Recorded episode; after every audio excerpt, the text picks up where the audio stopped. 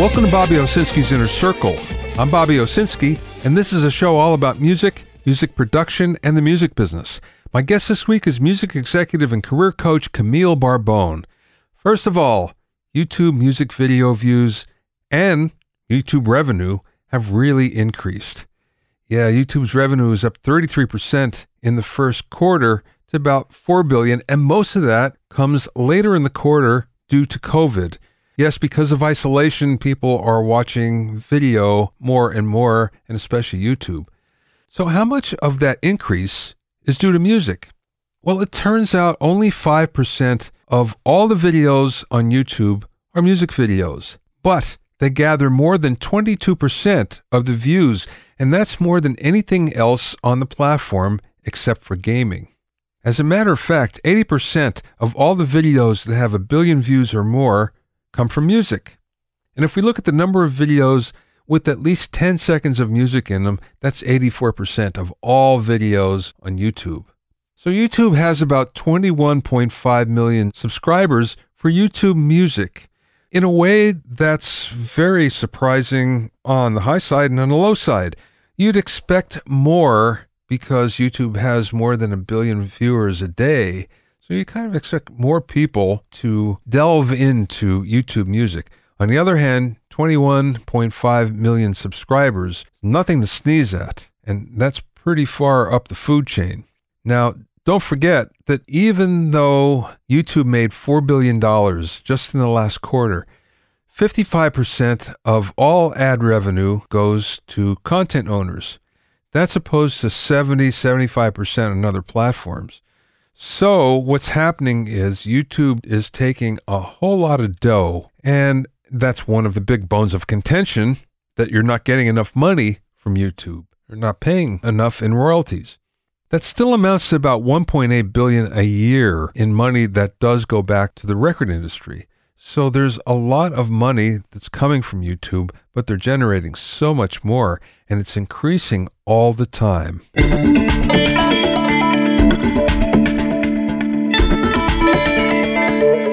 If you have any questions or comments, you can send them to questions at BobbyOInnerCircle.com.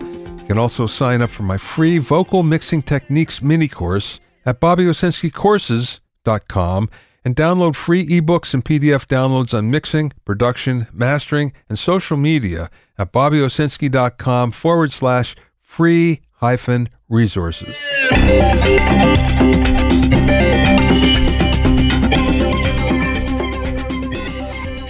Now, speaking of things that are soaring and speaking of things that are surprising, the sales of music gear are out of sight during our isolation due to COVID.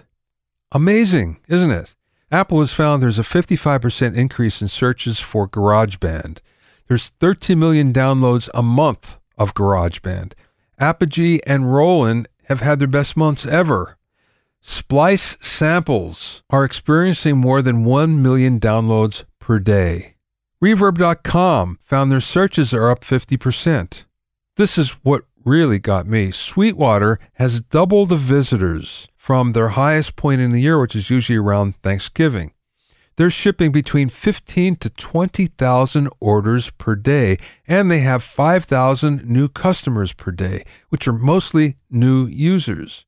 Guitar Center has found a big increase in sales of acoustic guitars and especially ukuleles. What's been found is these are mostly new users. They're between the ages of 11 to 15 and above 40 years old. And they want to learn how to use what they have. So online classes are exploding at places like Roland Academy and Guitar Center.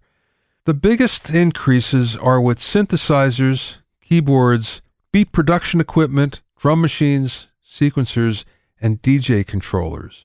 And then beyond that, people want to record what they've just created. So there's big increases in the pro audio front on computer interfaces, microphones, speakers, digital audio workstation software, and searches for interfaces are up about 300%. People are also upgrading their studios, but maybe not with major purchases. They're doing a lot of small ones for drum heads, guitar parts, strings, things like that. So, surprisingly enough, even though sales are down in most retail, when it comes to musical gear, sales are up and everyone is doing particularly well, especially if you have an online presence.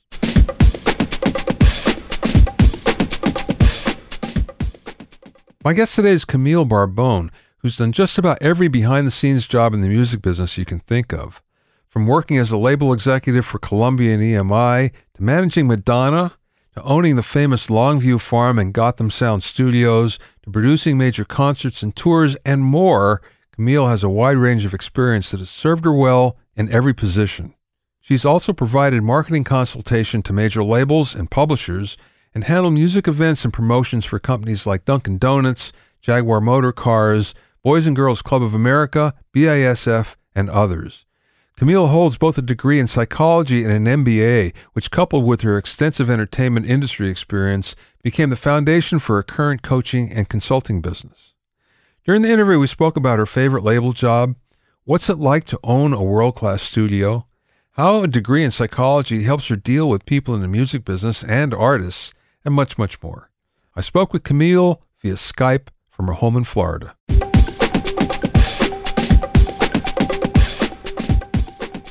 You've really spanned different areas and jobs. Tell me how you started in the music business. Yeah, it's so it's it was so interesting. I visited some relatives of mine in California, both of which were pretty high profile engineers at the time with big names. And one of them invited me to the studio. And uh, I had no idea. I was 20 something, 21 years old, something like that. And uh, my cousin said, You want to come to work with me? And, and I said, Yeah. And it was like eight o'clock at night, and he had jeans on and he had sunglasses on. I said, He's going to work. I kind of like this idea. we go into a studio, sit down on this beautiful leather couch, and I f- realized that he is actually cutting a track for the Santana Abraxas album. Mm.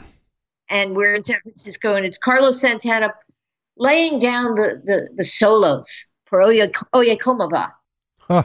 I'm telling you, I it, it's like I just sat there. I said, "Wow, this is an amazing business. It's an amazing thing to get involved with. I want to be in this business." And I came back to New York and I started to apply for jobs at record companies. But I had always always loved music. When I was a kid growing up, I was a bit of an audiophile, and I used to pick the singles and and you know read all the liner notes. Um, so I fell in love with the business early on, but then just experiencing what my cousins experienced in California, it was the the deal for me. So I applied at Columbia, and they didn't have an opening. Today, Sony, but they did have an opening in radio. So I took the opening in radio, and about um, I'd say about six months to a year later, an opening came up in uh, in in the records division, and I took it. And uh, I was 22 years old at that point in time, and I I've not done nor loved a business anything more than than this. This is this is my life. I love everything about the business. You've done apparently a lot of jobs within a label, from what I could tell. What was your favorite? Well, you know, the one I think my favorite was the one that taught me how to do all the other jobs, and that was the first job I had in the music business. It was new release coordinator. I became the coordinator, I became the manager, and then I finally became the director of the department and its function, the position, was to um, keep all the departments, 28 of them, on schedule to make releases at various times that fit into their marketing plans. And sometimes hundreds of thousands of dollars, sometimes millions of dollars were in the uh, the balance. And um, it was my job to make sure every department did what they were supposed to do on a timely basis. So I learned the business literally from the outside in um, it, it, was it, it, was really one of the best educations I could have. Um, that prepared me uh, for uh, going out on my own. But the job that I loved the most was when I had to interact with artist managers. And that's when I finally did leave the labels. That's when I decided I wanted to be an artist manager and I wanted to own a studio. So that's kind of where it took me. Went independent in 77 um, after I had a stint as director of A&R for Buddah Records, which was then sold to Arista. Opened up my first studio uh, called Gotham Sound in New York and started m- my management company in earnest. I could see how at least back then, it may, well, even today, really, it makes a lot of sense if you have a studio connected to uh, management. A little easier back then from the standpoint that it was more expensive to own a studio, so an artist couldn't do it. But that being said, it sounds like a lot to have on your plate because management is a lot to begin with, and a studio is a lot of work also. So, how did you reconcile that? Well, you know, it, the the studio became my base of operation, and and the reason why I decided to own a studio was every time I got involved in management situations, it was a component that the artist needed desperately. And as you well know, back in those days, it was pretty expensive to go into a studio. Um, it, it, you know, I mean, we didn't have digital, we didn't have Pro Tools, we didn't have the things that we have today that made it less expensive. Uh, so for me, it was an economic decision. I always needed studios. I needed rehearsal space. I was spending a lot of money as a manager. And so I decided I might as well spend the money once and for all and have my studio and allow my my artists first pick of the, t- the, the hours. And it worked out beautifully. In fact, it it really attracted a lot of uh, artists that were looking for representation. Uh, but let me tell you, it was 24 7. I I mean 80, 90, 120 hour weeks, not much sleep. Grateful that I was doing what I love doing. You know, I joke all the time and say there really isn't a job in the music business I haven't had. I've promoted um, major concerts. I have um, produced albums. I have worked with songwriters. I have booked bands. I've done so many different things. You know, um, and it it's it just adds to what I'm able to bring to my coaching. And the book that I'm writing is all about all the things that I've learned in the music business. But in terms of of uh, preparing me to deal with anybody's problems that are that, that, that desire a profession in in the industry, um, I've got a really wonderful database of information because of all the things that I've done. But I have to say, artist management, because it's such a central point in in an artist's career, and and because it's so di- diverse and it um, it is involving every aspect of the artist's career. I learned so much, you know, and you know, then later on, I went to school and uh, got a degree in psychology because I thought that would be great to be able to learn how to really interact with with artists and and the crazies that go on when when you're dealing with creativity. Uh, so I got a degree in psychology, and then later on I got an MBA, uh, which kind of fleshed everything out, and and I think makes my my coaching that much more effective. So, twenty something years of experience, a solid education, and um, and a lot of knowledge about running companies uh, puts me in a great position to help. Uh, when when people want to enter this business, I work with a lot of companies that are starting up in the music industry. I, I work with a lot of ramp ups. Um, I've worked with two publicly traded companies that have started. I'm now working with a company on the West Coast uh, that's involved in, oh, I'd say every different aspect of the music business. They're very well funded. Uh, they're doing publishing, they're doing promotion, they're doing administration and and uh, collections for for publishing. Um, so I'm in a, I'm, I'm really in a great place. But I will tell you this, Bobby. I am still learning. This business, because of technology, continues to evolve. And because it continues to evolve, it's the onus is on me to, to keep up with it. So it, it like I finally got the wish. I'm a perpetual perpetual student. well, I want to get into your consulting in a little bit, but considering the number of jobs that you've had and the wide variety of jobs, which was your favorite when you look back? Um, absolutely artist management was my favorite. Absolutely absolutely. It, you know you're you're closest to the heat. Um, you you you you deal with a lot of diverse um, uh, situations. You're making deals in film you're making deals in television you're working with a live performance you have to deal with tour. I think that's my my favorite because it's it's the most exciting and no day is the same when you're an artist manager Everything is very different. So I think that's my favorite. And that's why I think coaching has become my favorite now because it's like being a manager on a day to day basis with a bunch of different clients. The only difference is it's not commission based. Uh, but but I think I'm still managing, but only from a coaching point of view. I want to go back to your studio days. Longview Farms, I can always remember. I was never there, it was always in the news. Some of the albums that I love the best came out of there. It was just such an iconic place for the time. But yet it was it was not easily accept- accessible. How did you make that happen? Well, you know, the, the, the interesting thing about it is it was completely self contained, 125 acres in rural Massachusetts. But it's it was kind of like country inn meets recording studio. So we had beautiful accommodations. We had a, a, a landing strip for private planes. We had a 24 7 cook. It was very secluded. And that's why it attracted people like the Rolling Stones and Aerosmith and Stevie Wonder. Uh, they were completely um, safe there. They could roam around, they could ride the horses we had, they could swim in the pool or the pond, they could take a walk in the woods. Um, they liked it. Uh, and, and it was kind of a getaway, and it also enabled them to focus a great deal. So we didn't really have a lot of trouble getting clients. We used to deal directly with the studios in New York in terms of clients who were having problems, didn't want to do that. They'd want to come and transfer to us, or they'd mix up with us and and go back down or they just lay down their tracks. We worked with a lot of studios in conjunction with their functions in big cities as well. But uh, I think the labels liked it a lot because they could control their artists and their budgets better. Uh, because it was all self-contained in one place. So there were no hotels. You didn't have to worry about per diems. You didn't have to worry about everything. It was an all-in kind of thing.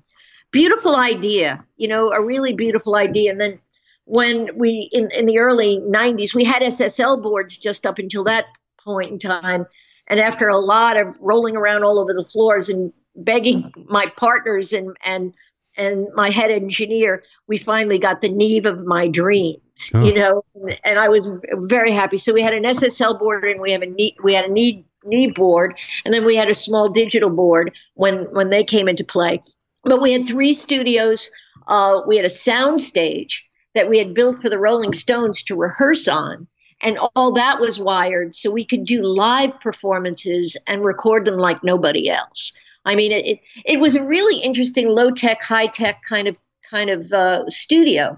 We didn't have a lot of outboard gear, but we used the physicality of the studio as, to, to enhance and provide effects. Um, and and the guys that engineered there really knew how to work the building. And we had some great producers there and great mixers there too.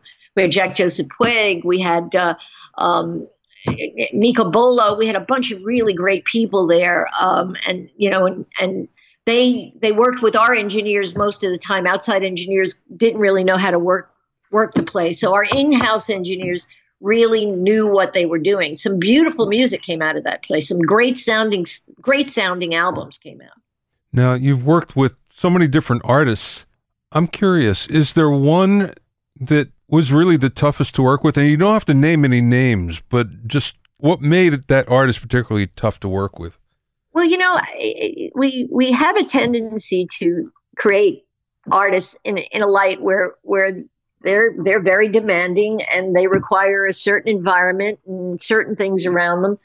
Um, I I think I think the the um, they give up a lot. Let me just put it this way: they give up a lot of their their privacy, and and for that, I think uh, they they deserve to be treated differently, not necessarily specially, but differently. I think the biggest uh, the, the biggest problem was an artist that was just cantankerous and ornery just for the hell of it. Um, and, you know, there there was no valid reason. It was just it was just they wanted to be pampered. Uh, and and y- y- you have to acquiesce to stuff like that. I can't say any of them were were, were like the worst. You know, I, I can't say anybody was like, "Oh God, I'll, ne- I'll never work with them again."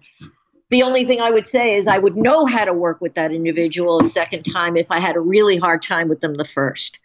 You know, it, there are just some things you can't fix. There, you, you can't make a flight materialize if there isn't one. You can't make a, a different hotel room materialize when there isn't one. And those were the people that, that were the most difficult. I don't care what you have to do, fix this. Sometimes you can't fix it. And the people that wouldn't take no for an answer when you've tried everything were the most difficult to deal with. And they do exist. so, what are you most passionate about? Um, what am I? I'm most passionate about the next generation of the music business doing this right. That's what I'm most passionate about. Um, caring about the quality of the music.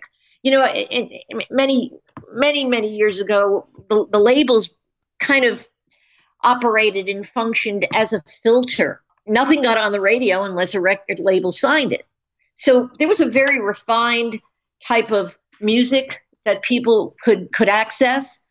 I think the quality of music was great. I think the the, the number of, of releases were a whole lot smaller, um, and and so there was a higher quality. I'm passionate about the quality. When you read a statistic like there are 40,000 new tracks on the internet every day, how do you wade through all that? How do you know what's great? What should be on the radio?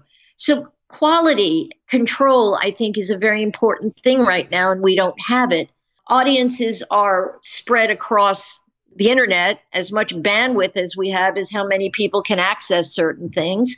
Um, I think that it behooves everybody to um, to care more about the music, to, to care more about the things that we used to care about. Are there are there songs that can break a career? Are you a one hit wonder?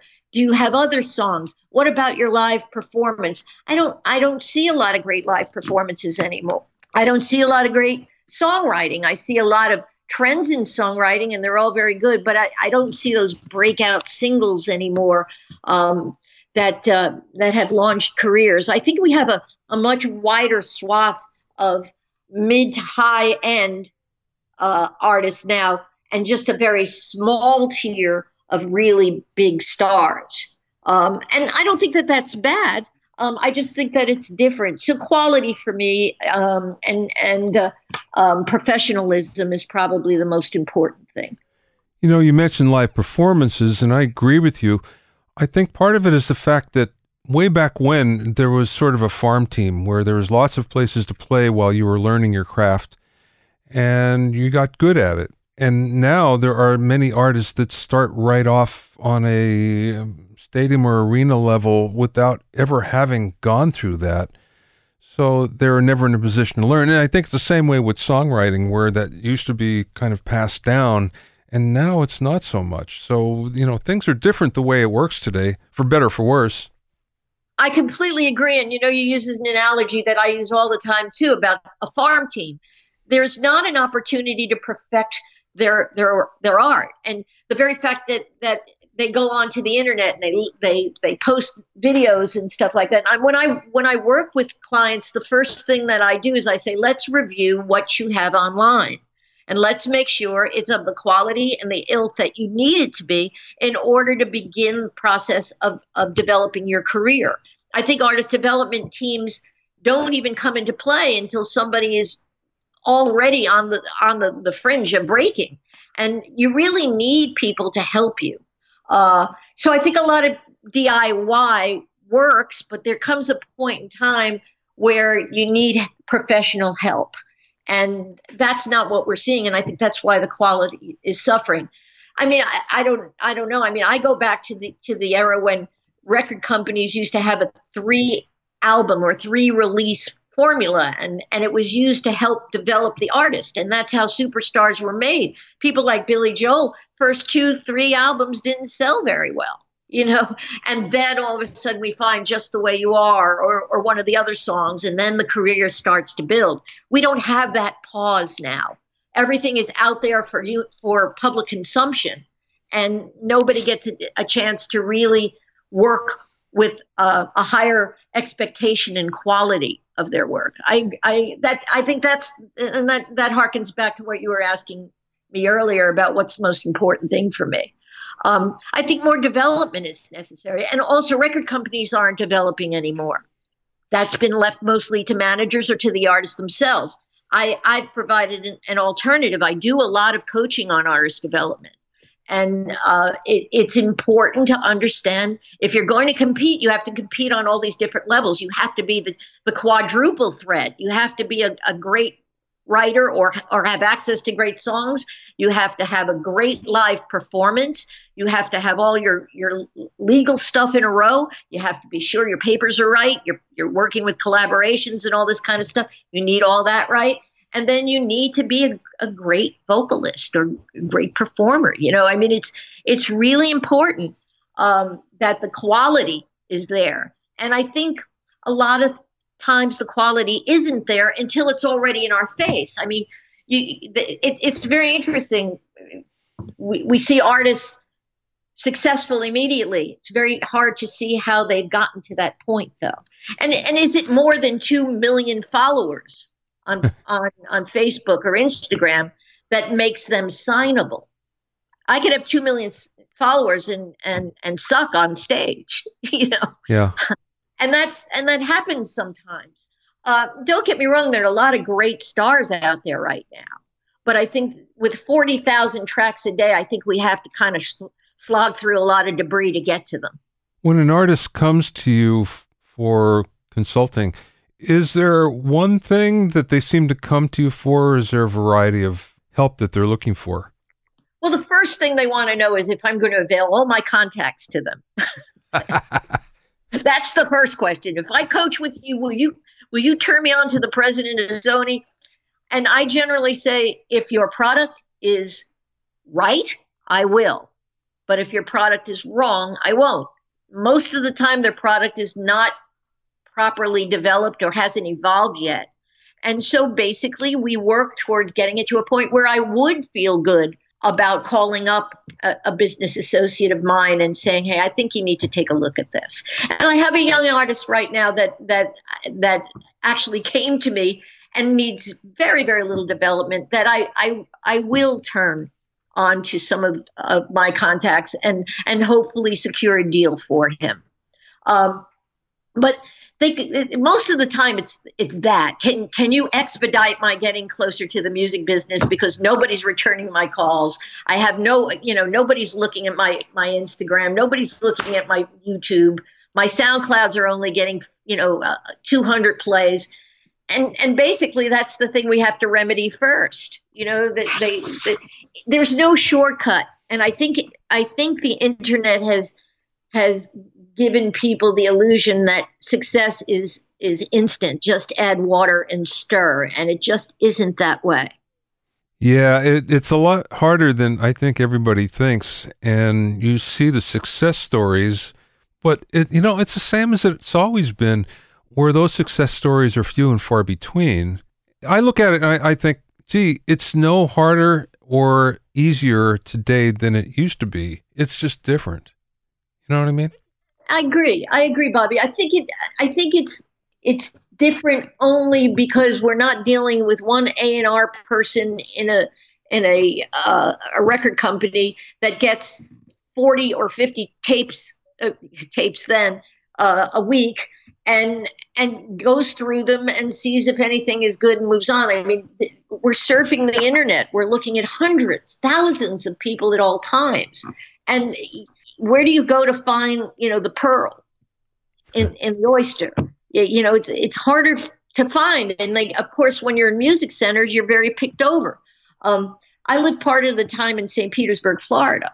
And i and I, I coach people all over the world because just the way we're we're skyping that's the best way to to, to interact when you're dealing with people but there's so much talent here in, in St. Petersburg, and there are clubs in, in which people can perform, and they get they actually get paid, and and all these wonderful opportunities, and yet the, the, the, the music industry per se, the mainstream music industry, hasn't come down here to see what's going on. There are signable artists in a lot of small cities like this, and and I think that's where the difficulty is. You're, you're relying on the internet uh, when you really need to still get out there and see what's going on.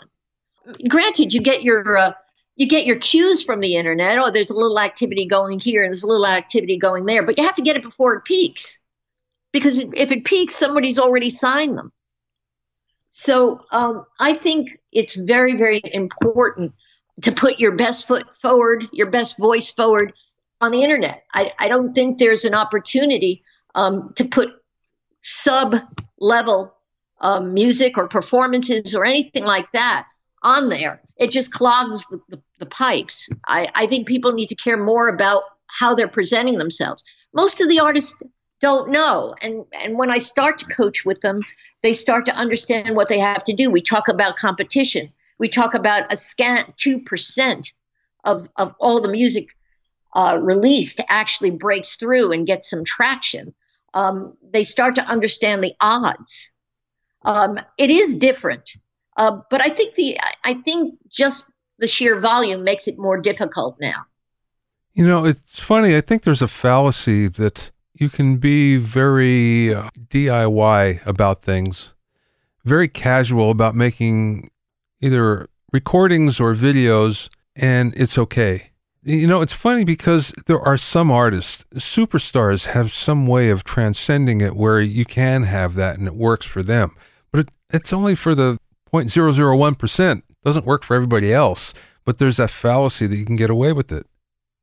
I agree. It is a fallacy and and it, it again, I, if if I have to say the thing that most makes the light bulb go off when I'm working with with clients from a coaching point of view is for them to really pay attention to the videos and content that really is getting huge hits, huge engagement, because they're generally pretty damn good, the ones that are really getting good ones.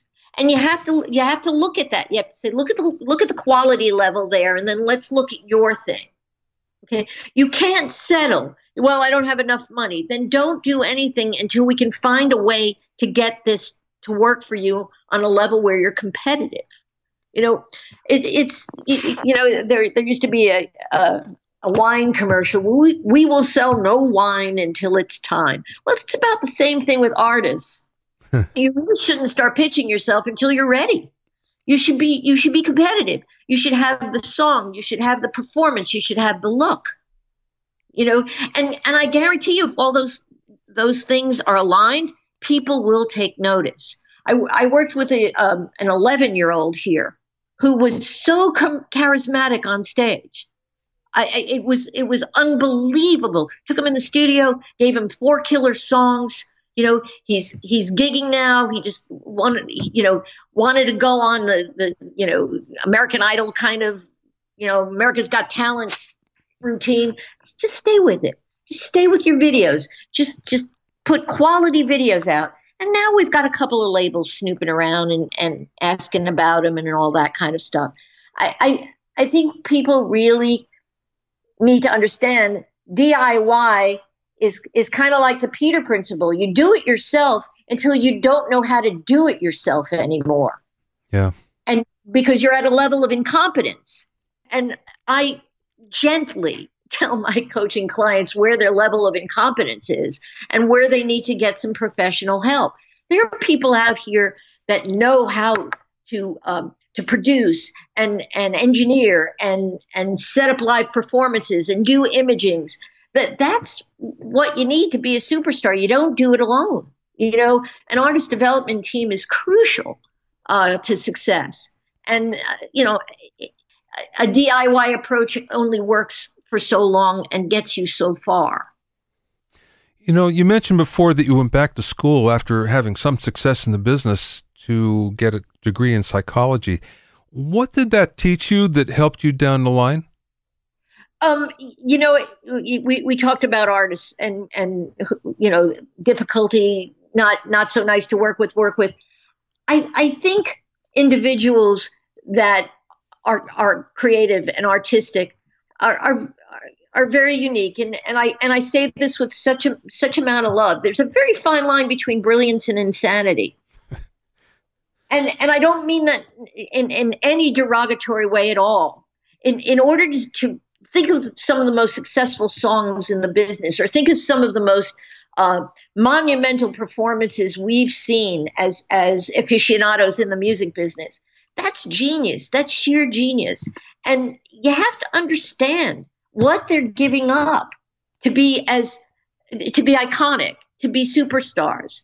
Uh, I, I think understanding the creative process and understanding the creative mind was very important to me. I, I always joke, I speak, I speak artist. You know, I understand it's it's a selfish profession. Um, it's a self-centered profession, and how do you keep them um, level-headed? How do you keep them easier to work?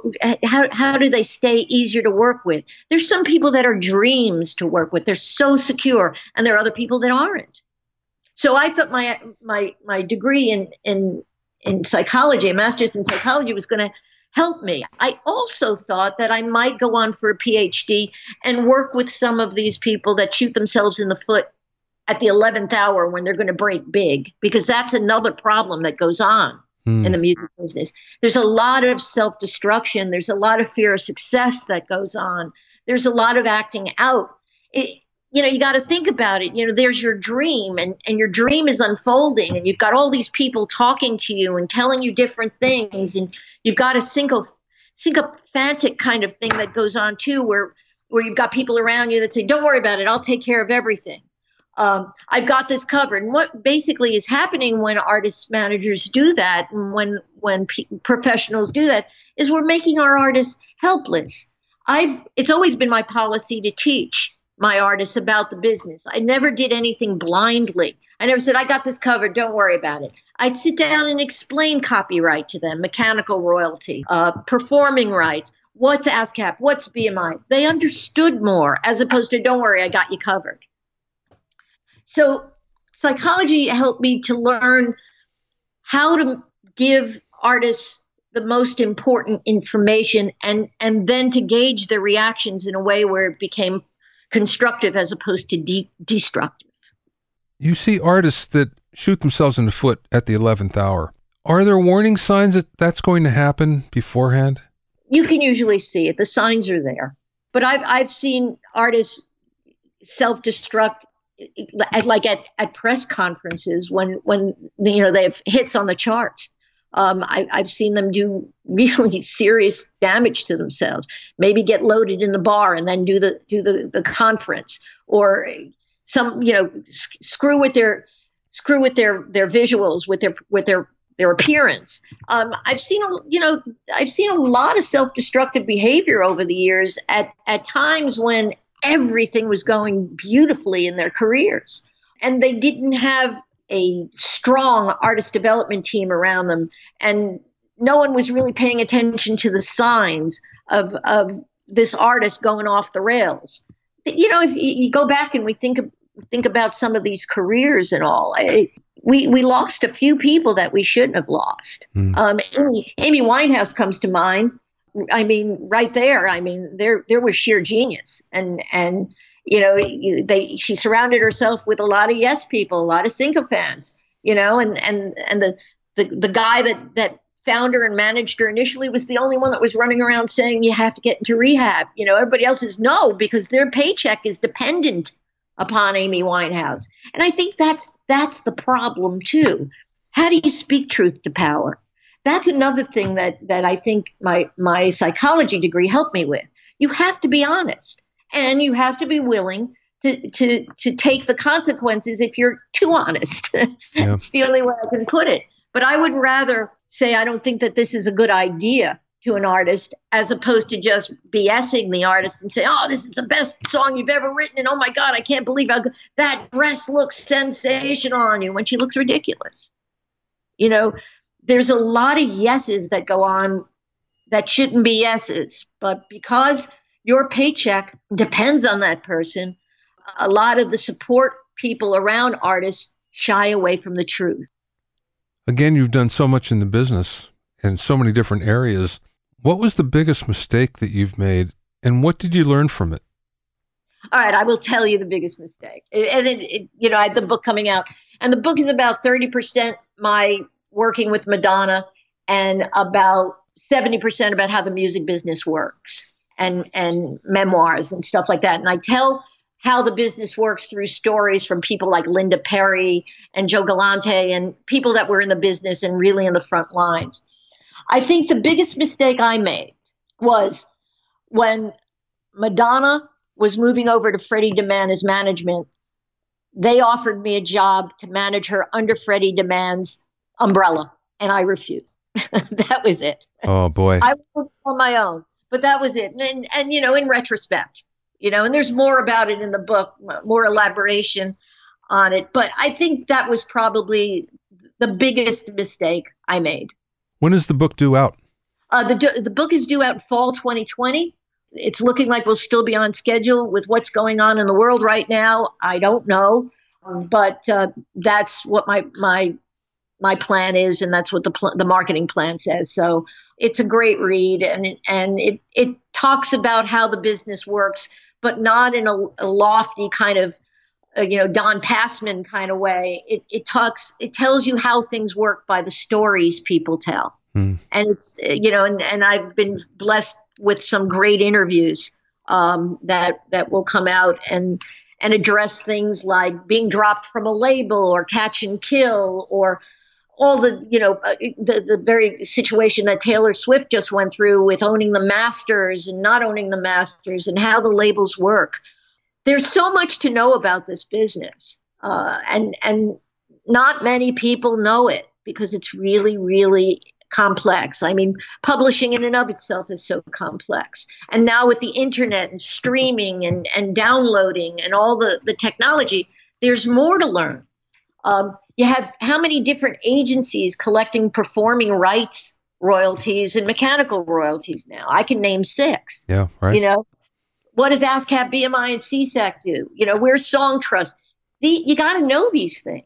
And when I coach people that aspire to be managers, I have handouts and I have information that teaches them the right way to do things, how this really works. I've taught artist management at Baruch College in New York. I started their entertainment uh, marketing department there and put their internship uh, program together. I, you know, I, I, I, I spoke at uh, Full Sail not too recently, and uh, about two three months ago, and I just did a thing for um, St. Petersburg College. They have a, um, a recording program. And I think the schools, like the NY Clive Davis NYU school, I think these schools are fabulous. Too often, however, the schools concentrate on the production and engineering side and don't concentrate on the business side. And I think the business side is really, really important. That's been my big problem with most recording and production programs at colleges there's very few of them that concentrate on the entrepreneur angle. And when you're in the music business, you're an entrepreneur, no matter which way you look at it. Even if you work for a label or a publishing company or something that's relatively stable, that job doesn't last forever. So you really have to get the entrepreneur chops together because that's what you are if you're going to stay in the business. I agree completely. Um, you, you know, artist artist management is is complete entrepreneurial and there are you know if you want even if you want to be an agent you know even whether you work for yourself or you work for icm or caa you basically have a roster that is your responsibility so you're running a business within a business there's also the aspect that you make your name for yourself in the music business and you can break out and be a very effective and very successful entrepreneur after you've paid your dues i paid my dues at, at labels at a very early age. But then I went, you know, learned from the school of hard knocks. And then afterwards, about 15 years into my career, I was asked to um, head up a couple of independent labels. You know, so I, I, I went full circle. So I went from labels, independent, school, back to doing labels, and back to being independent again. And, and I found that a lot that I learned when I was on my own, when it was my own resourcefulness that kept the lights on and the and the workers paid. Um, from that, it's a survival kit, and and that I think is the most important aspect of the business is to is to develop that that entrepreneurial uh, skill set, that that tireless amount of energy. That rejection has to give you energy as opposed to deflating you. Um, I think all those things are very important, and I think you really do need that entrepreneurial spirit in order to get into the business on any level. What's the name of the book, Camille? Uh, it's called Rogue to Vogue. well, that's great. I'm going to be looking for it. Looks like it's going to be a good one.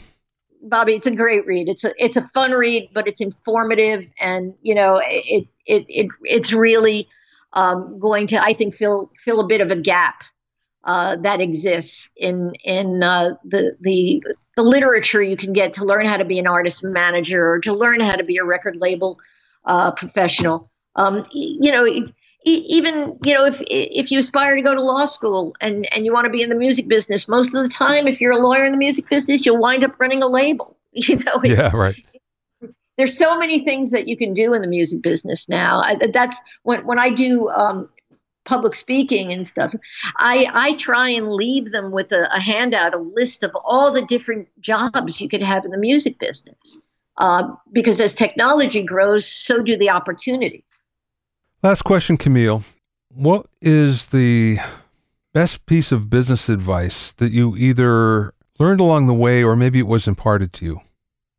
Wow, best piece of advice.